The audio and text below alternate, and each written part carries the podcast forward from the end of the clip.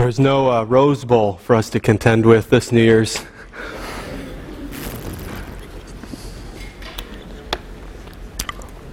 think last time we had service on New Year's Day, there was like me and Kristen there. we finished up our series in, for those of you who've been with us, or maybe you're visiting to bring you up to speed, we finished up our series in 1 John a couple weeks ago. So the way we typically preach here is expositionally. So we go book by book through the Bible, and we go verse by verse through those books. And then once in a while we'll do, um, and, and that's in contrast to topically teaching, where we don't necessarily go uh, book by book, verse by verse, but you just think of a topic that needs preaching on, and then you collect the scripture from all over the Bible to, to teach and preach through, through that. And we have no problem with topical sermons, and, and, and we do them, and are going to do a series here soon, but it, it's not the norm. We go verse by verse. So we finished up First John a couple weeks ago. Uh, we did a, a Christmas deal last week, and then we're we're scheduled to begin our next series, which is going to be called Respectable Sins, uh, next Sunday, where we'll uh, begin to preach through for about six to about six weeks. We're going to look at what are these sins in our day and in our culture that are just sort of winked at and, and swept under the carpet, but but God takes just as seriously as maybe some sins that we think are, are really bad. And so we're gonna we're going to take a look at those things and talk about things like pride and, and, and selfishness and, and gluttony. So it should be fun. That's one word. I'm not going to preach on what I originally thought I was going to. Um, and it may change next week as well. Just have to see what what happens this week, but we may delay our next sermon series on respectable sins uh, another, another week. Been preaching for a little over 10 years. Not as long as many, but a while. Been preaching over 10 years, and, and in over 10 years of, of preaching ministry, I've, I've made it a, a point to not allow personal trials or circumstances to navigate where we go in the pulpit on Sunday. So, obviously, whatever is going on in my life is going to influence whatever I'm saying on a Sunday. But I've tried to make a point of not letting whatever might be going on in my life determine uh, the text or the topic on any given week. Because I think that's a slippery slope where pretty soon I'm just preaching on what is pertinent to myself while everyone else is staring off into, into space. So we've really, um, uh, I've made an effort not to do that. I don't want to deviate from preaching plans that I make uh, to meet my own needs when perhaps the scheduled text is what somebody else in the church needed to hear preached on on a particular Sunday. And I also believe that, that God knows what's going to happen in my life and in the life of our church when I make that preaching plan months ahead of time. So we've experienced that as a church where something has been going on, especially those of you who are members who maybe have known about something just really deep and painful that we're going through as a, as a church. And then we have not had to deviate from our scheduled text to address that. God, just in His providence, has, has made it so that the very passage we're looking at is, is totally relevant to what we're going through. Well, that's because God back here when, when I was praying about, okay, what are we going to preach on and where are we going to go, God knew exactly what was going to be happening at the time, and, and He ordains all things as He pleases. And so we know that God works that way. So these next two weeks, at least, I think, will be an exception to my own rules.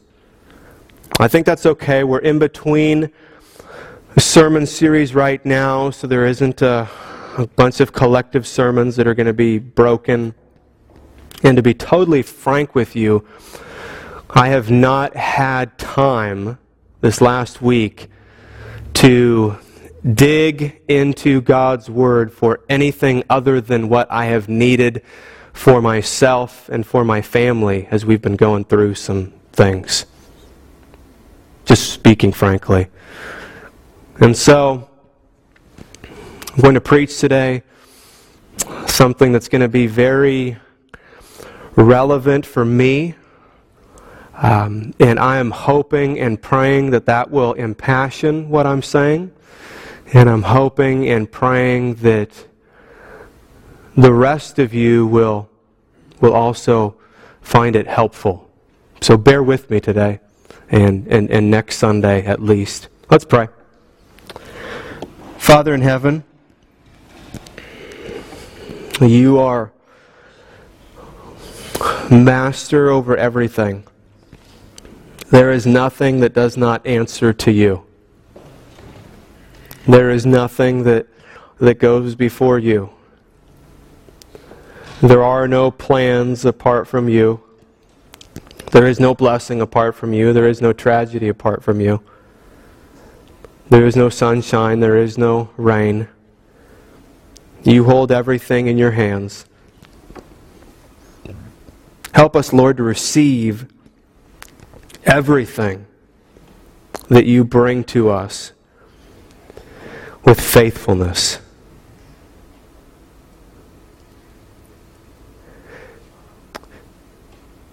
Help us, Lord, to receive from your hand those things we want from your hand, and help us to receive from your hand those things we don't want from your hand.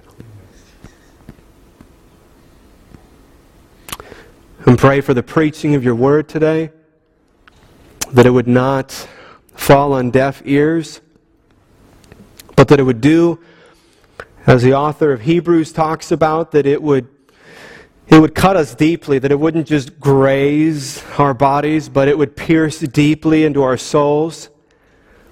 That your Holy Spirit would, would wield this sword of your word this afternoon, and that it would, it would cause just dramatic change in our lives, that we would, we would not be the same, that we would be different because of the work of your Holy Spirit and your holy word.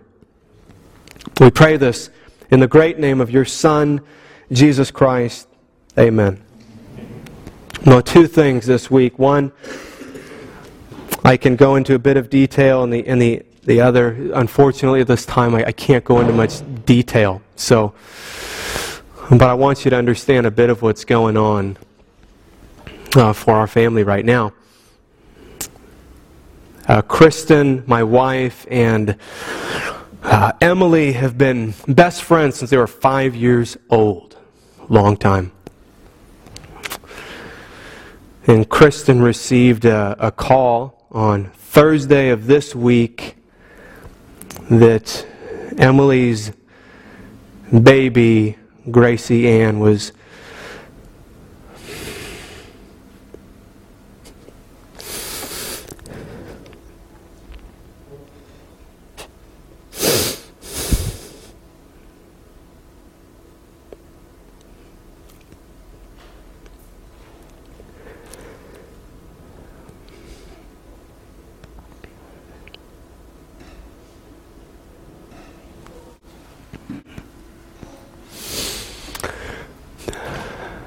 was according to God's good providence, not going to be born alive.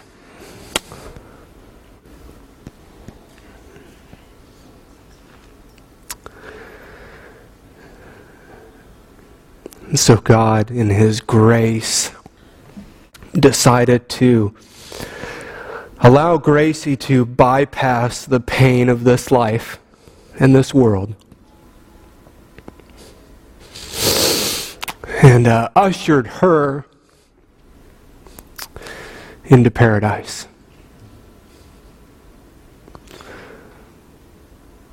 So good for her, hard for us.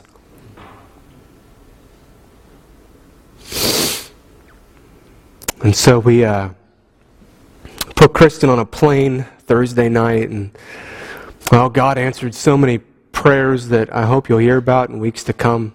She was able to to be there. She was able to see and to and to hold the, the body that God had knit together. Um, the the vehicle, if you will, that God had chosen to to carry this precious girl's soul to his arms. She was able to be there. So thankful for that. And as well, and I got a couple up here too. I stashed it today, man.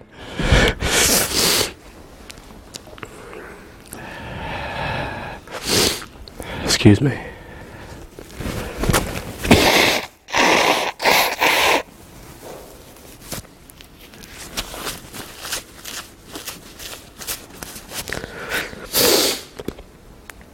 And as well, while Kristen was there, we received some uh, potentially devastating news for, for our own family.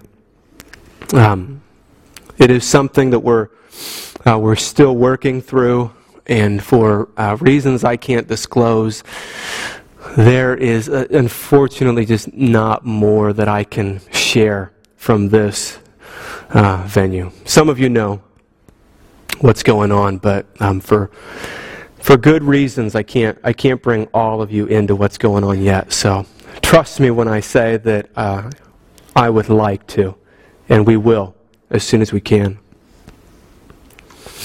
And so this has my family in a place where uh, many of you have been, or many of you are, or many of you will be in this broken, fallen world. And it's this where you're you're on this threshold, what, what looks like, you're on this threshold of what looks like will be devastating, unprecedented pain for you and for maybe your family. So it's not certain yet, but it looks like God's plan is, is moving in that direction. It looks like providence and the, the outworking of circumstances is, is moving in a direction that if it gets there, it's going to be a place of, of just unprecedented pain, maybe for you or for people that you, that you love. It's going to be a place that is going to be devastating, but, but you're not sure that it's going there, but it, it looks like it's going there. And so I want to talk about, because I've had to, to figure this out and to go to God's Word for myself and for my family, how, how do we live in these uncertain hours or these uncertain seasons? For some of you, it's hours. For some of you, it might be days. For some of you, it might be months. For some of you, it, it might be years. But, but how do we live in these times where where, where providence is, is, is unfolding in a way that, that makes it look like the, the, the next chapter in this book is going to be a really dark chapter. So it hasn't happened yet, but, but it looks like things are, are going there. You, you can't look ahead, right? Like in a book, and, and see what happens. Some of you are like that. When you're reading a book and you're like, I, I just can't take this. I need to just skip ahead and, and, make sure everything's okay, and then I'll come back and I'll read. You know you can't do that in, in your life. So, so how do I how do I live? And if this isn't happening now, it's happened to you before, or it will happen, guaranteed. How do I live in those uncertain times where where it looks like the next chapter is going to be dark, but I just don't I just don't know? How do I handle the the potential of devastating pain. It's not here yet. The pain hasn't happened yet. It hasn't gone the way that it, it, looks like it might go. But how do I handle myself when there's the potential of devastating pain? So, some of you, you know people who, who may die. And, and if they died, that would be, that would be devastating for you. But they're, they're not dead. So how do you live? How do you live right now? You have relationships that, that may end. Marriages that, that may end. But the relationship hasn't ended. The marriage hasn't ended. It looks like it's moving there. It looks like that next chapter is dark, but, but how do I live right now? You have, you have friends who may walk away from Christ. And you feel like the writing is on the wall. But how do you live right now? It hasn't happened yet. How do you live right now. You, you may know people who, who may not give up their addictions, who may not make it out of surgery. So the potential is there, but it hasn't happened yet. How do you live in the meantime? How do you live faithfully in the meantime? How do you bring, as Christians, we should ask ourselves this question all the time. Ephesians 5:10 says, "Find out what pleases the Lord." How do you find out what is, what is going to please the Lord right now in this uncertain time? What do we do? And so, a couple things that have been helpful for me, a couple things not to do, and a couple things to do. So, I'd want to say that clearly in these uncertain times, God makes it clear. I also have a cold, so. Double whammy. Win win. We don't want to assume the future. And this is a trap that we can fall into. Well, it looks like it looks like things are moving in this direction, but don't assume that you know where God's plan is going. Because when we assume that we know what God is doing, you give up. When we assume that we know what God is doing, we stop praying. When we assume that we know what God is doing, we start to get angry and upset and bitter about things that haven't even happened yet. And some of you have experienced that.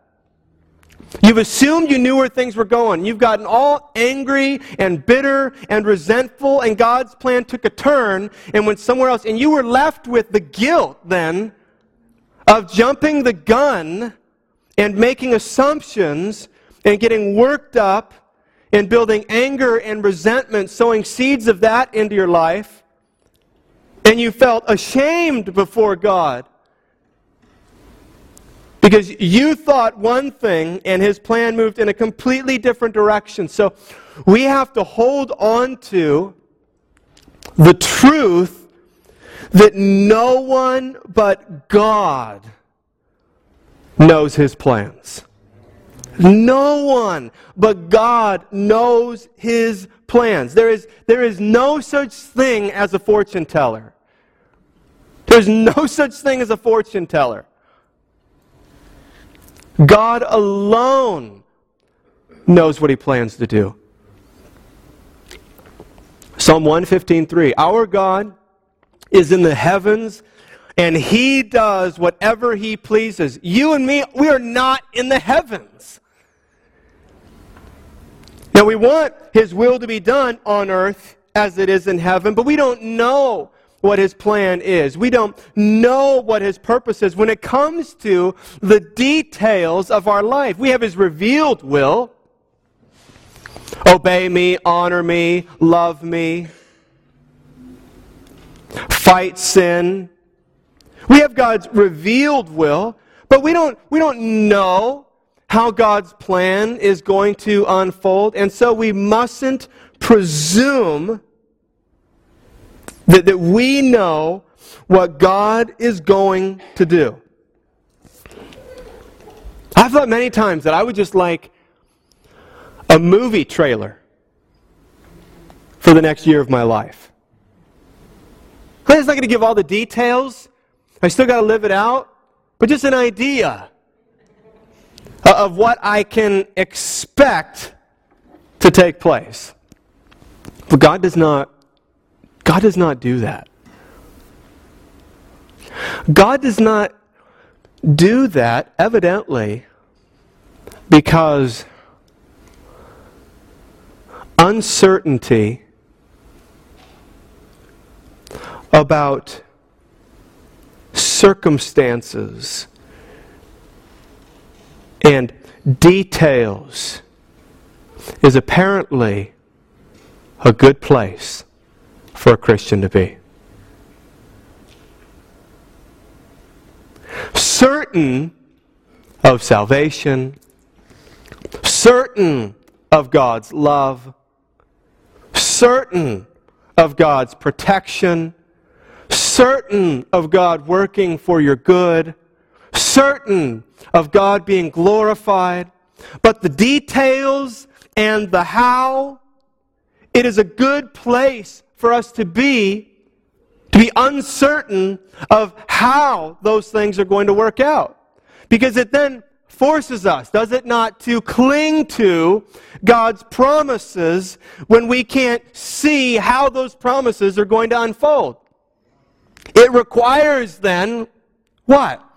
Faith. It requires faith.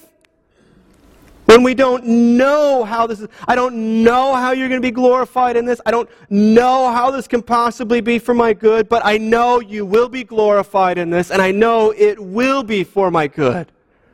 I know that. I'm absolutely certain of that because that much you have revealed about your will for my life. But uncertainty of how that will take place is a perfect place for a Christian to be. But we don't like that, and so we try to circumvent that by assuming we know what the future holds. And so as soon as we get enough pieces together about where we think things are going, we just assume that that's where things are going because we would rather be in a place of certainty and knowing what the future holds than just being squirrely and uncertain and not in control.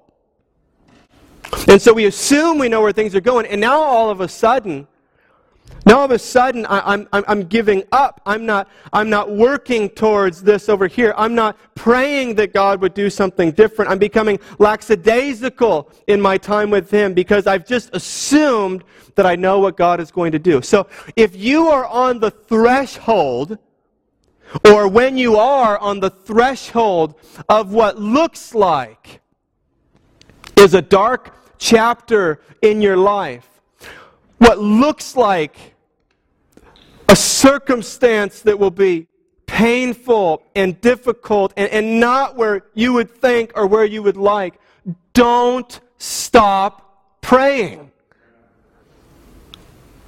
That's the point. Don't give up.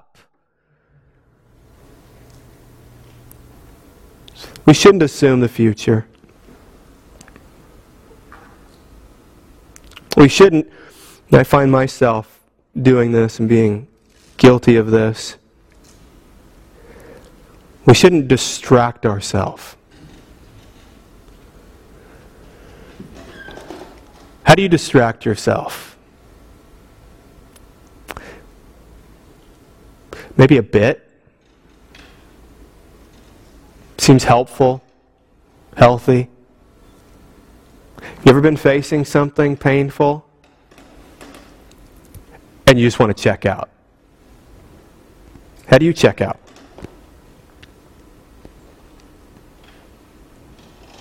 Your video games, movies, alcohol. What do you do to just numb and check out? It, it looks like. This is where things are going. I, I just I don't want to I don't want to feel this. My my problem is that I am I'm a thinker. And I just can't distract myself. Just might think, just thinking from one thing to the next. I want to be able to just zone out. I don't even know what that feels like. But I wanted to be able to zone out.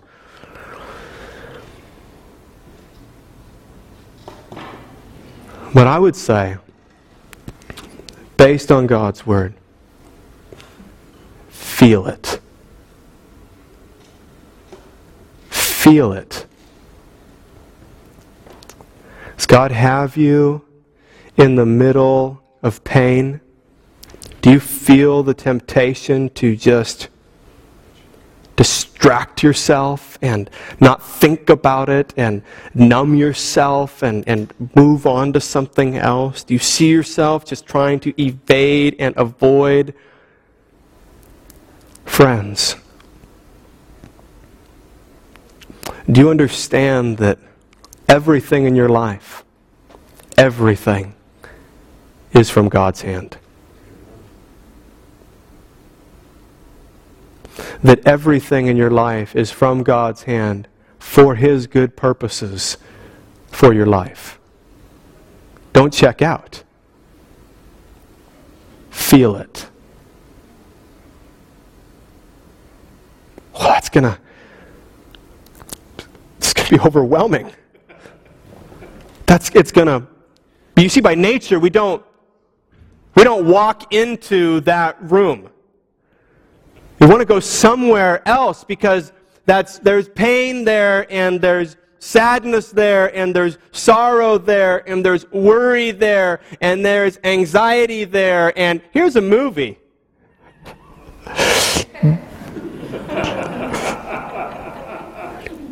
I choose B, not A. I mean, that's just, you feel that, right? That's just, you're just your nature. So in that dark chapter, here I am, and it looks like things are going okay. I just, I just don't want to talk about that. This one of the, I just want to, I just want to eat. I want to drink. I want to shop. I just want to do whatever I need to do, but I just don't want to go there, and I don't want to think about that. Be, be careful with that because God has you in something because He wants to use the something in your life, and don't by checking out of that, check out of what God is working in you because He's promised that what He's working in you, it's what you actually want. It's your good and your best. And it's joy and happiness and satisfaction and contentment. That's, that's what's in it. And so it's, it's very counterintuitive because of our sinful nature, but we don't want to distract ourselves out of that. We want to, we want to welcome it. And, and when the anxiety and when the worry comes, we, we do like 1 Peter 5 talks about, and we cast. Okay, so feel it and cast it on God. 1 Peter 5, verses 6 and 7. Cast it on God because He, what does it say? He cares for you. Cares for you. Do you see how God works? God breaks your heart.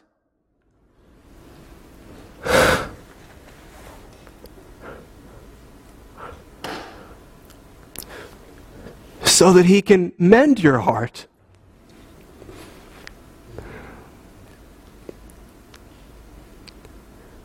He brings you something bitter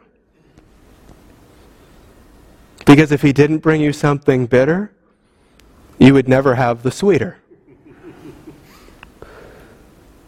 It's from his hand. Oh, no, thank you, God. I choose the movie.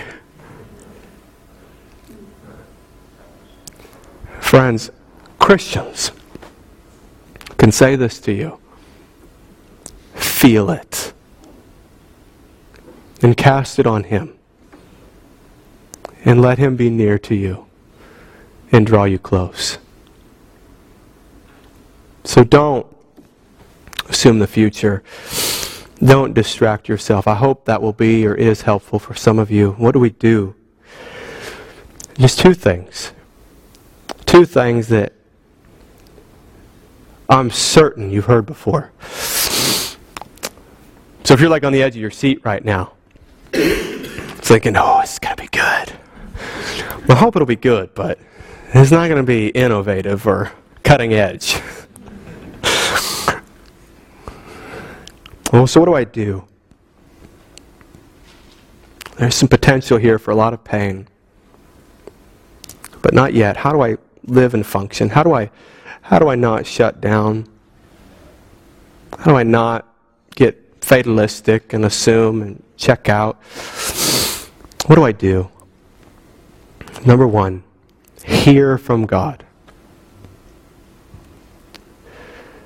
We're in those times we need to hear from God. You need to hear from God. Now, let me say what we're not saying that is. We need to say this in this age of strange, kooky, unbiblical mysticism in the church. I'm not saying go home and get in a certain seating position and organize your breathing in a certain way and play the sounds of waterfalls in the background and hum and, and wait for a still small voice and wait for God's voice to break through and tell you what you need to hear. That is called unbiblical, lazy listening.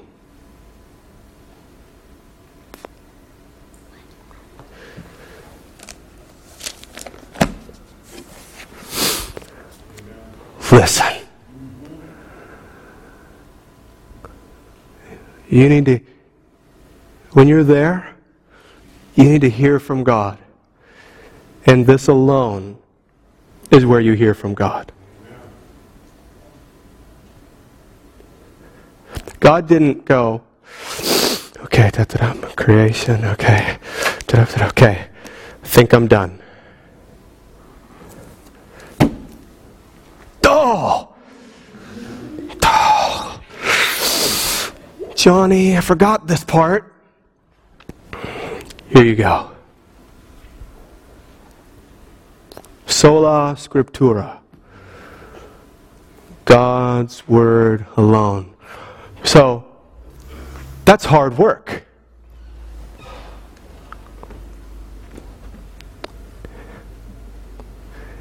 It's not hard work to pop in Sounds of the Woods CD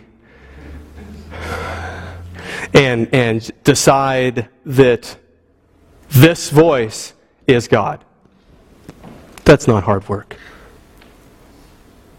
It's hard work to search the scriptures and meditate on the scriptures because you desperately want to hear from God. So we must hear from God. Psalm 119:47 says, "I rise before dawn and cry out for help."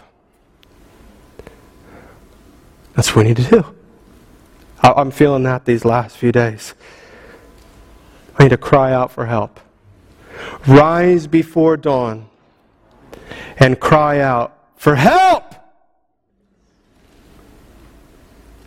Help!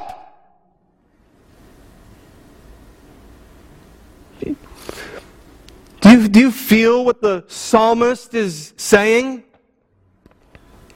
Cry. We're crying out for God. Help! Help me! I cannot do this. I do not have the strength. I do not have the wherewithal. This is impossible. Help me! Please help me!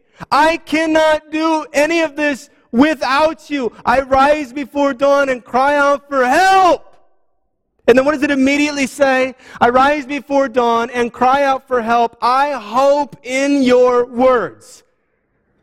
So, where is the help coming from? The help is coming from God's Word, which we hope in. And so when you're on the threshold of what looks like a dark chapter in your life, you need to hear from God.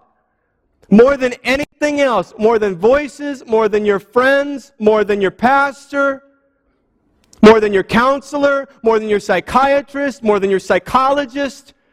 You need to hear from God's holy word. Which is, Hebrews 4 tells us, living and active. Hebrews 4:12 The word of God is living and active, sharper than any two-edged sword, piercing to the division of soul and of spirit, of joints and of marrow, and discerning the thoughts and intentions of the heart. This is God's word. So we need to hear from God's word. And then number 2, what do I do when I'm in this place? Pray. Pray.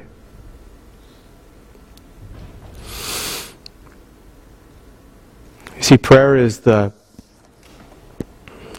most important discipline of your Christian life, and also, probably, typically, the most neglected discipline in your life. You see what God does when He brings you into uncertainty? He bends your knees, He bows your head. By His grace and mercy, He puts you in a place you need to be. And so when the future is uncertain, we should not assume we know what God is going to do. We should pray that God would give us strength, that God would give us wisdom, that God would uh, enable us, that God would work for our good, that God would sanctify us, absolutely. And we should pray according to what we see unfolding in front of us, we should pray that God would do this.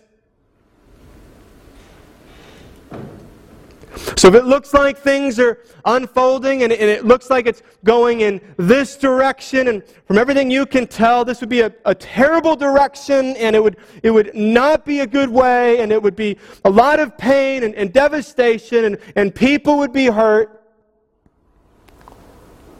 Don't just pray, God, your will be done. Pray, God, your will be done, and bring your request in, in that posture that says, God, I know that you know better, so I know I want your will to be done here, but God, I'm asking you, please, please, please do this.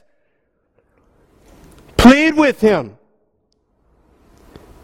He wants us to commune with Him. He wants to hear from us. He wants to answer our prayers. If desires are on your heart and if there is something that you need, there is something that you want, go to your Father and ask Him to move in this way.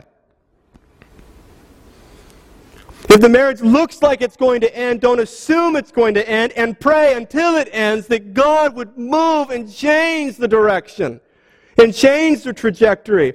If it looks like the disease has ravaged the body and it's going in a certain direction and death is imminent, don't stop praying that God would move and act and bring comfort or peace or joy or, or stop pain or, or heal or cure. Don't stop. Plead with God. You there's no one else to plead with at that point. No one else can, can do anything. No one else can change the course. God alone. God alone. So we should plead with them. We should pour out our, our heart to God and say, God, please do this. And don't give up until God makes it clear in His providence that He has said no. This is what is best. Amen. But until God reveals that. It's a secret. Don't stop pleading with Him.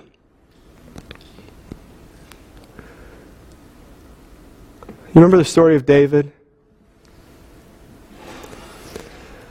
Or David, this man after God's own heart, and he commits this grievous sin.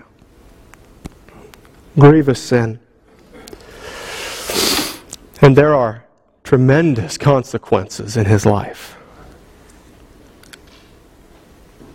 And Scripture tells us that the, bitter providence from God's hand for David was that God afflicted his son to death.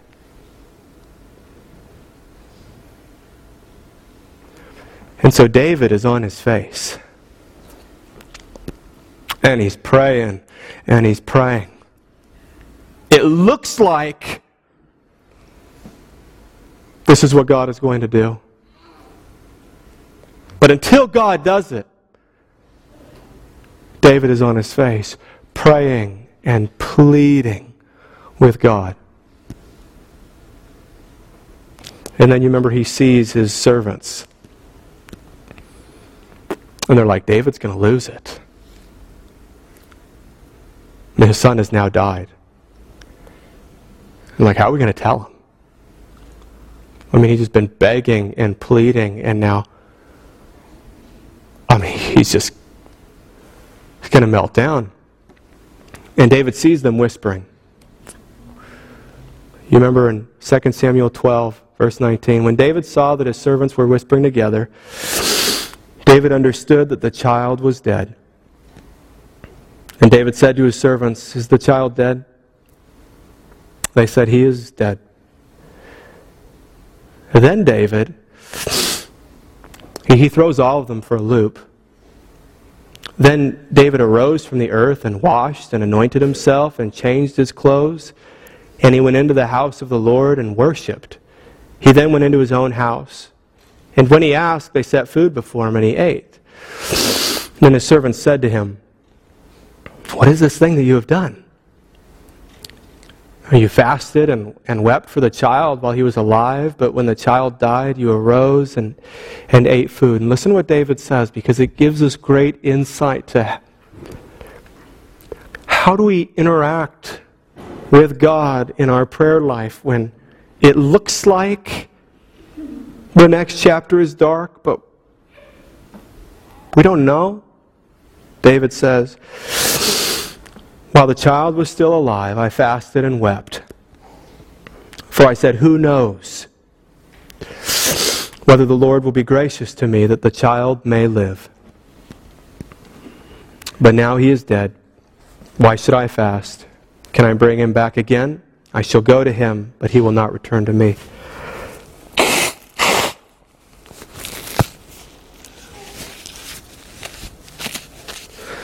Until God made it clear to David.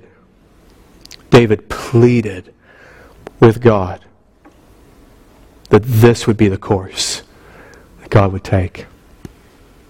Are you, have you been, when you are on the threshold of what looks like a dark chapter in your life, when it looks like something devastatingly painful is going to happen, do not cease in your prayers. So I want to say this.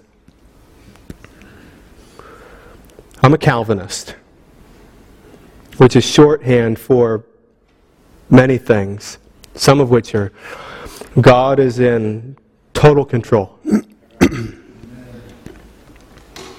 which is shorthand for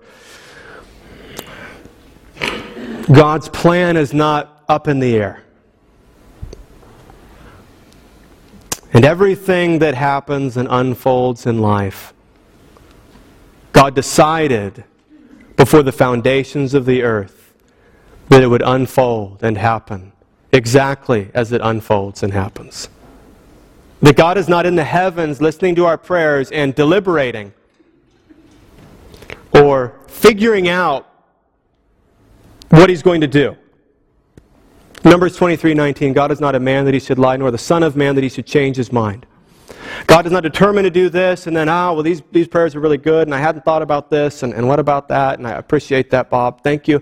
And, and, then, and then change, and then change the course. No, everything that happens, God has already determined that it would happen that way. That's what it means that God is sovereign and in control. And if you've been at Veritas for any period of time, you know that that truth has implications that are more comforting and encouraging than anything. And so we hold dearly to these truths. That is not a hard pill for us to swallow. It is a glorious pill for us to swallow. But unfortunately, that can lead some Calvinists to be pitiful prayers.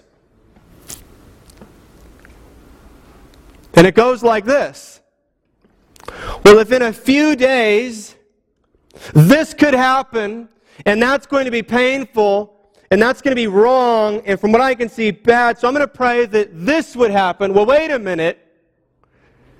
If it's already planned what's going to take place, and, and God's not deliberating, and I'm not going to be able to change his mind, then, and this is where people go, then what is the point? Where is the power of my prayer? And many of you, and I was raised to think that the power of my prayer was God is in deliberation over everything, and my prayers can change his mind and change his plans and move him in a different direction.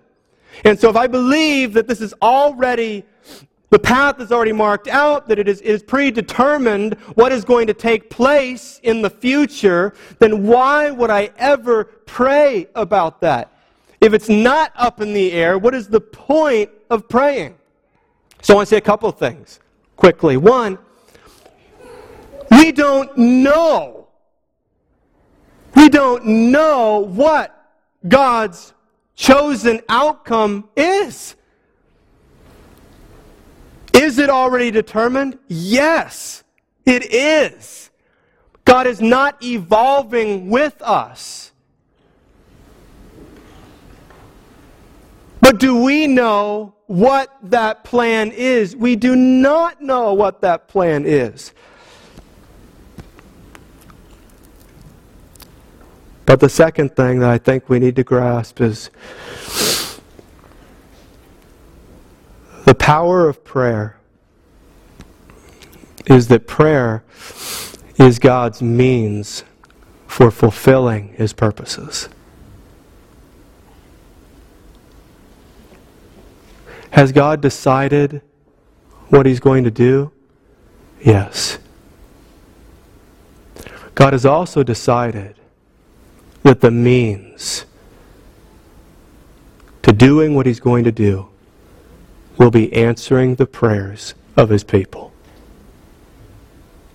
The outcome is predetermined. So are the prayers of his people.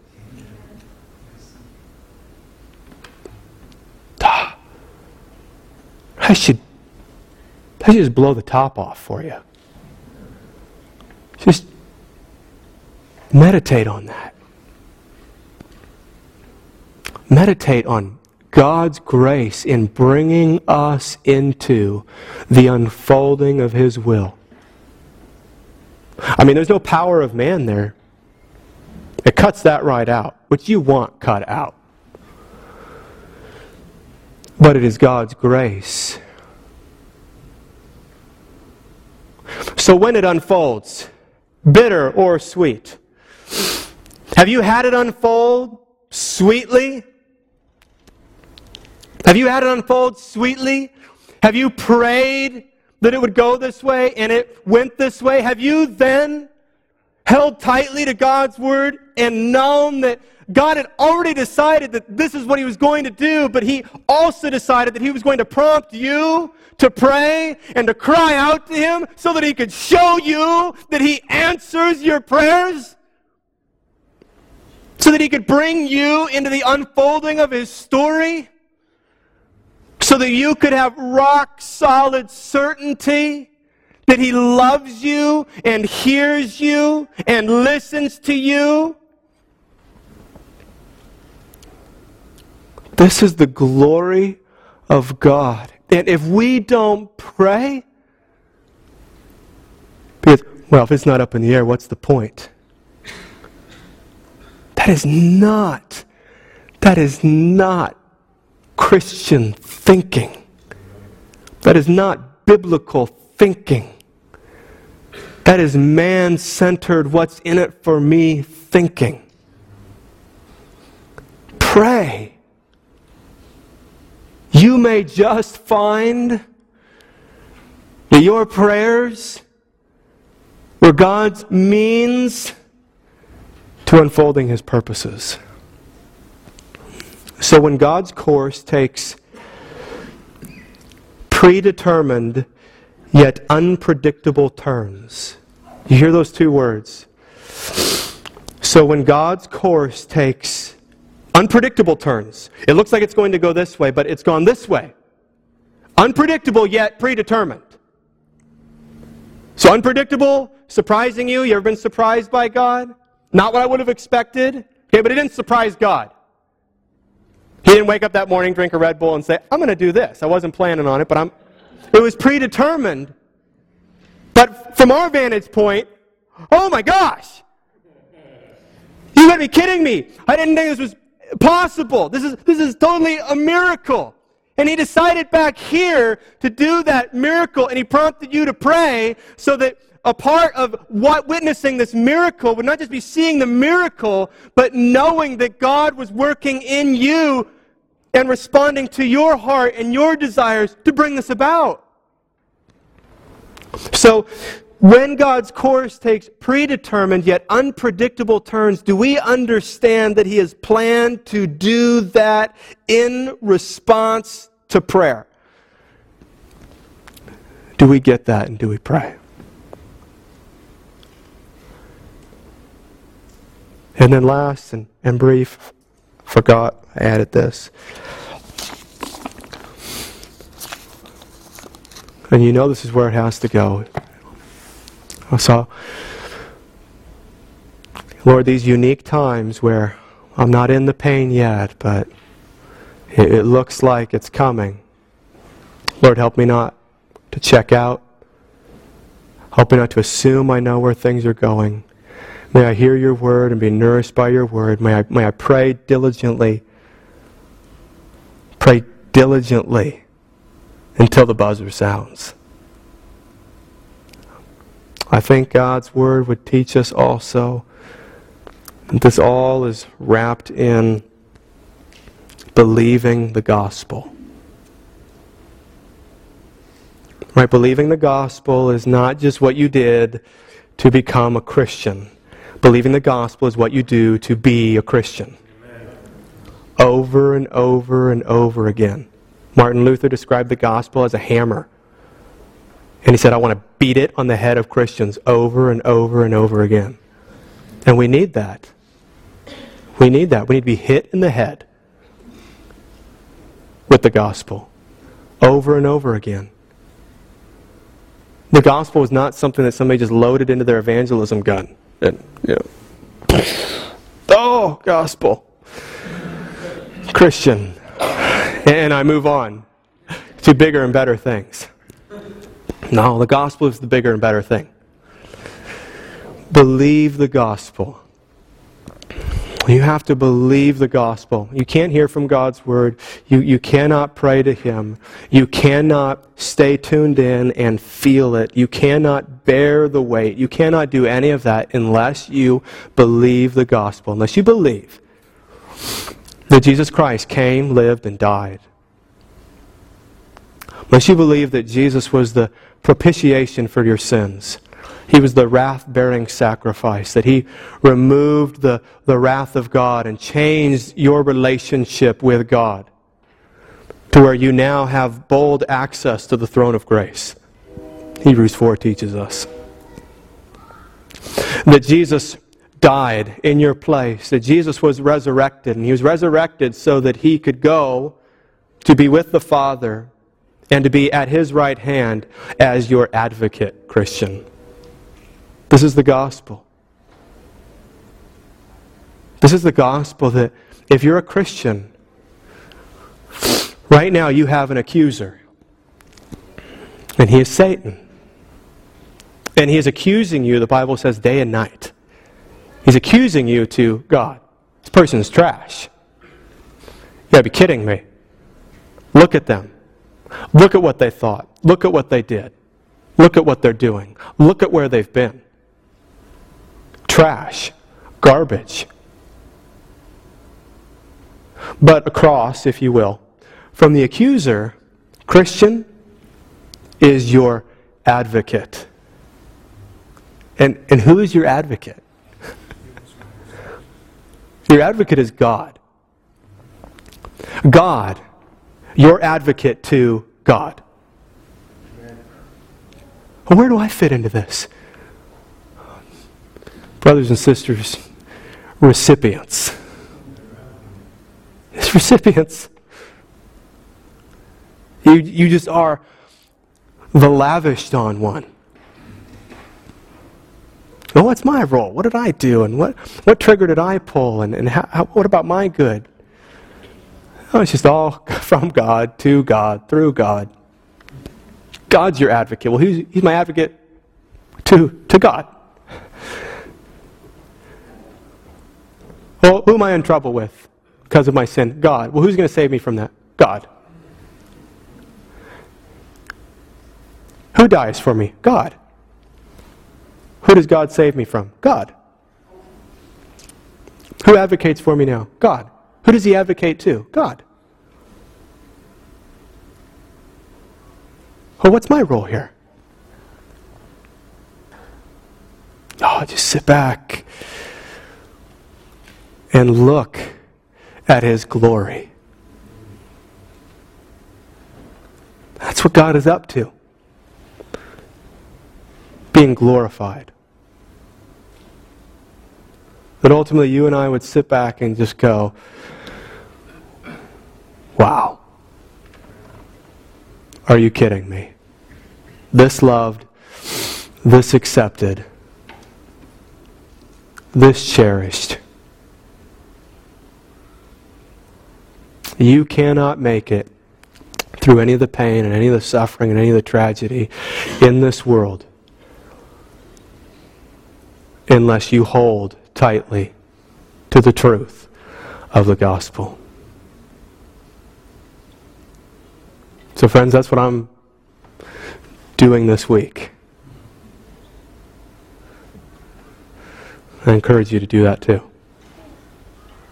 I'll pray, and then we will get to the point of our service that we're always looking forward to, and we'll share communion together. We have bread and we have juice, symbolic of the body and the blood of Jesus Christ, and so we remember together his sacrifice in our place. And if you are a believer, believer, you believe that gospel, and if you have placed your faith in the finished work of, of Jesus Christ, and He is your Lord, and He is your Savior, and He is your treasure, this meal is for you.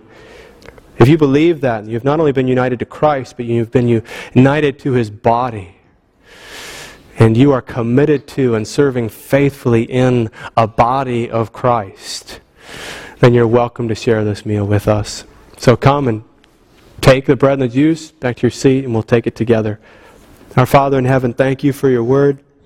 Thank you for you for your peace. Thank you for the comfort that, that you bring supernaturally, God, by your Holy Spirit. God, we we thank you that we can be such a peculiar people as Christians that we can finish a week of hell and we can look up to heaven content and satisfied and with a joy that sinks deeper than all the pain. Thank you that your grace is and your mercy is abiding. The pain and the suffering will not abide, but your love will abide. Thank you for this truth, God. We do because you have loved us first. Love you. We give you all praise this afternoon, all glory, all honor. We pray this in the precious and good name of your Son, Jesus. Amen.